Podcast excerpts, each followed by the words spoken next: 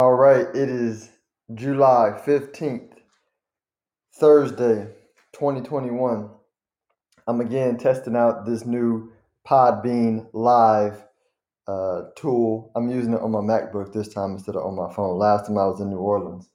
Uh, so hope to, I believe the sound quality should be better here on my MacBook. But I actually like this.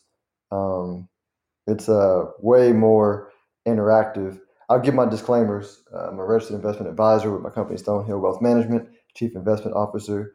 Uh, uh, this is meant to be for um, informational, educational purposes. Uh, just my thoughts and opinions. Seek your own counsel before getting any, before making any decisions on anything that we talk about. But uh, let's get into the show. So where I want to start is economically, and I'm gonna keep going back to economics, you know, once a week or so to give you context to where we are but we are we are in a risk off period uh, at the moment, uh, or heading into a risk off period at the moment. We, we've been in a risk on period, meaning you, you heard about the refl- reflation trade a lot, which things are opening back up. So that's why you saw oil run up, some of the you know other airline stocks um, run up, but the the natural trend going back to where we are in the big term cycle is the, global system still has lots of debt, tons of debt.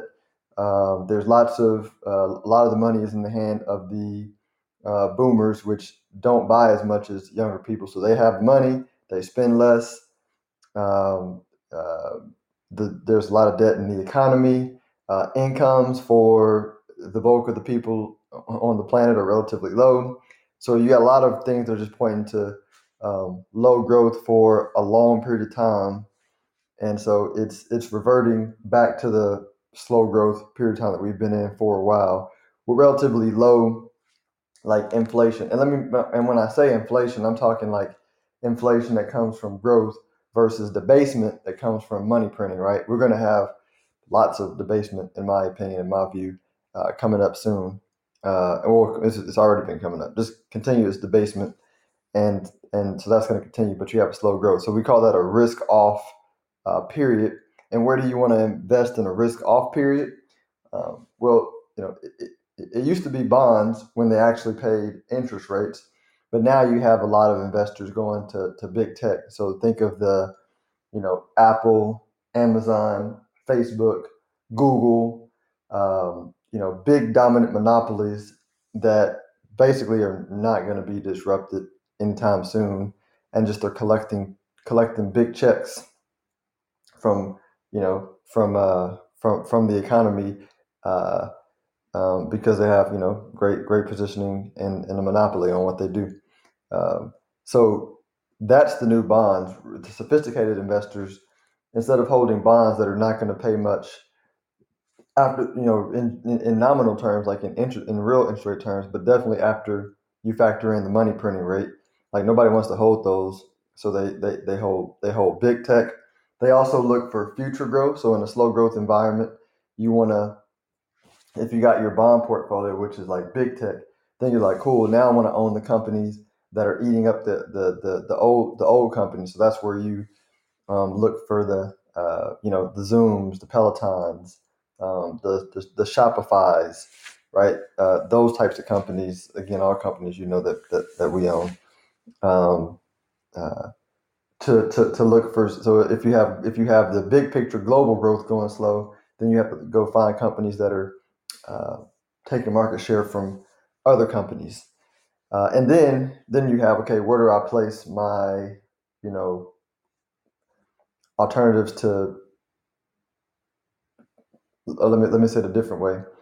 The trades you place because you don't trust the government and they're debasing the currency um, uh, as well then then that's where you move to look at things like real estate, gold, Bitcoin, right? You could throw in cryptocurrencies, but specifically those three are like the the the, the considered sound money, right? Um, for for for for many investors, and so those are those are also buckets of money that uh, in this risk off period of time, which which when what I call risk off, I mean that's that's my five year macro outlook. Like my five year macro outlook is the global trend toward towards risk off. You'll have uh, you know, periods of where the economy picks up in short bursts for periods of time, uh, where things like energy stocks, manufacturing stocks, financial stocks uh, might do well. But the long the long term five year vision is slow growth, low inflation, lots of debasement, which is why I have the portfolio that I have uh, for myself and uh, and the ones I manage for clients. So you know, I got so this this ties into a couple of questions that I got, and you'll understand why I answered the, why I answered them the way that I answered them. So I had a um, uh, I, I manage 401ks too, so I was talking with a 401k participant client the other day, and you know, basically, you know, long story short was, hey, I have I used to work at Apple. I'm in my mid 20s. Um, I have lots of Apple stock relative to my other portfolio. I, you know, I read a book that said I should be diversified, but I like Apple, right? So should I sell some and rebalance? And I was like, you know, in general, right? In general, my rule of thumb is don't have more than 10, 20% of your money in one stock.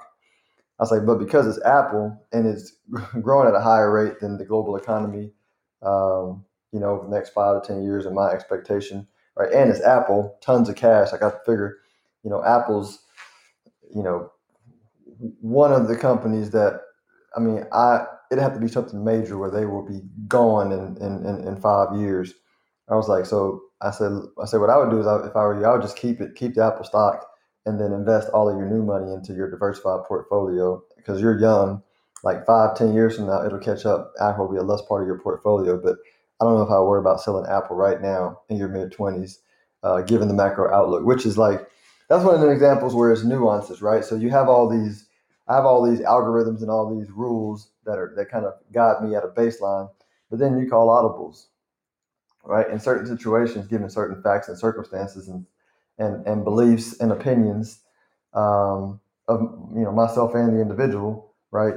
A, a, a, different, you may go a different route than like your baseline um, quote unquote algorithm.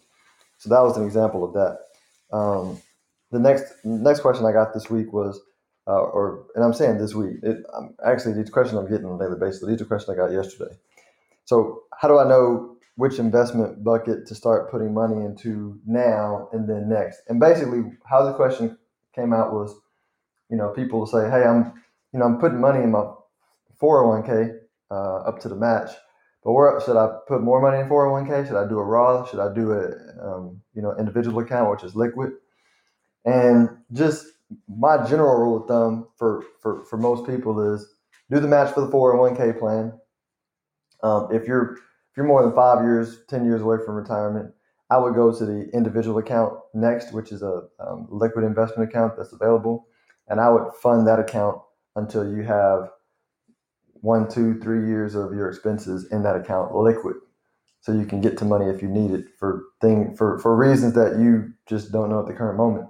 Uh, and because you know my philosophy is like improving your life well before retirement, not living to improve your life for retirement, but for a you know uh, so I would go there first, and then once you have plenty of liquid money to to meet any other goals you might have, whether it be you know starting a business, changing jobs, investing in some other uh, venture, and having money for that. Like once you have that established, um, then you can start locking your money up in things like Roth IRAs and 401ks beyond the match of your 401k uh, if you you know if you want to if you think that's important for like your long term money.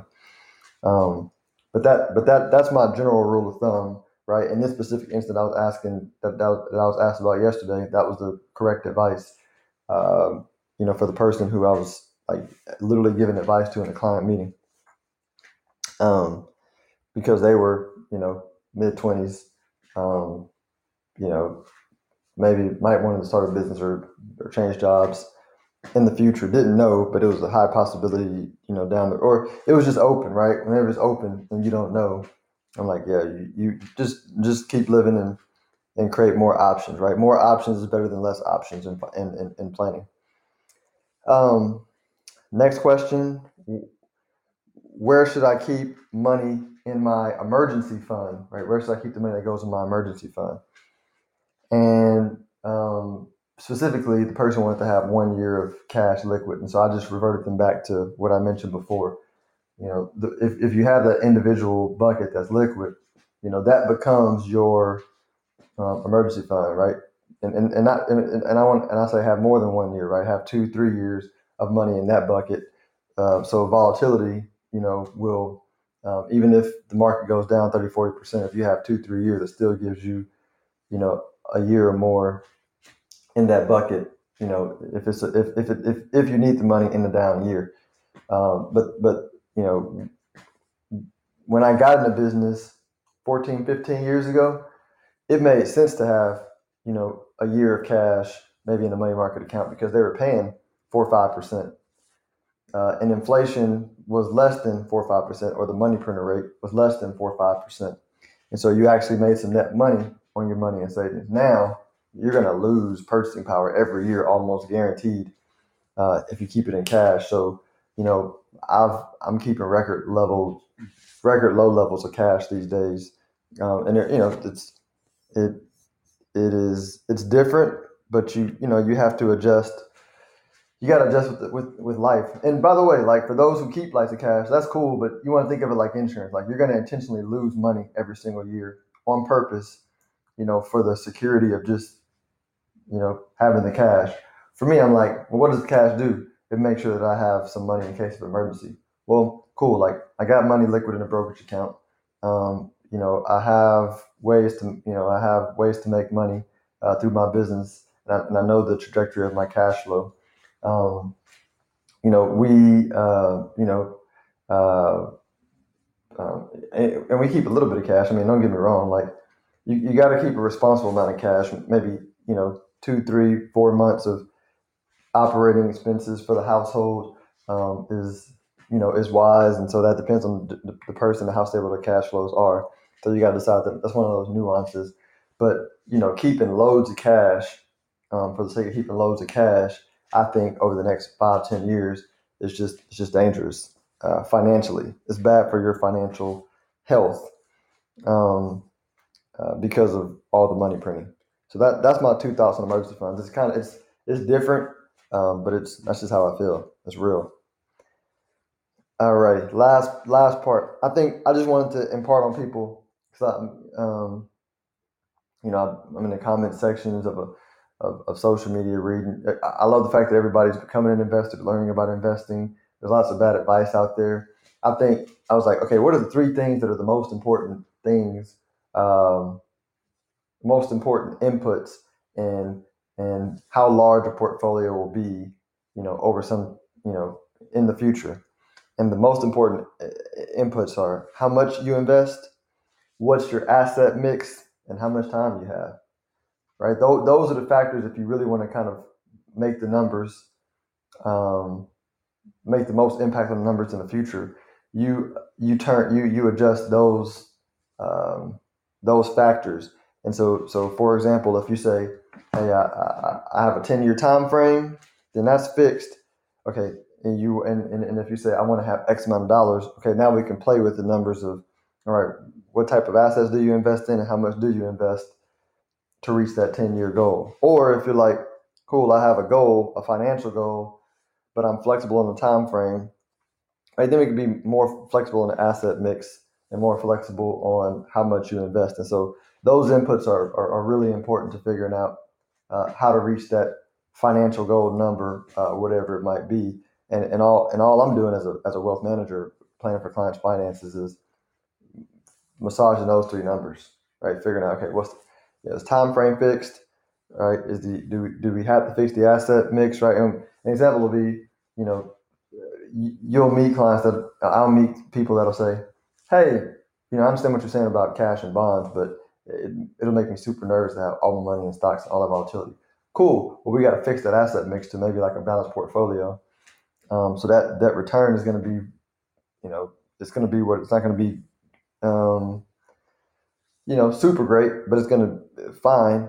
Then what we got to do is you got to invest more and you got to have more time for the same, you know, for the same, you know, dollar value financial goal.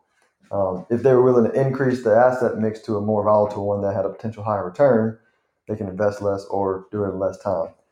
Um, but I think those are important important factors to understand when you're building a portfolio. A lot of a lot of people think you can will the portfolios into doing what you want them to do. You can't. Like they're going to do what they're going to do. It's like a business strategy. You can have the strategy and things will work out when they're supposed to work out. Sometimes it happens in the time frame that you want. Sometimes it happens, you know, way after. And you can do everything you can to manage the inputs properly to, to speed it up. But all you control is the input. You can't control the outcome.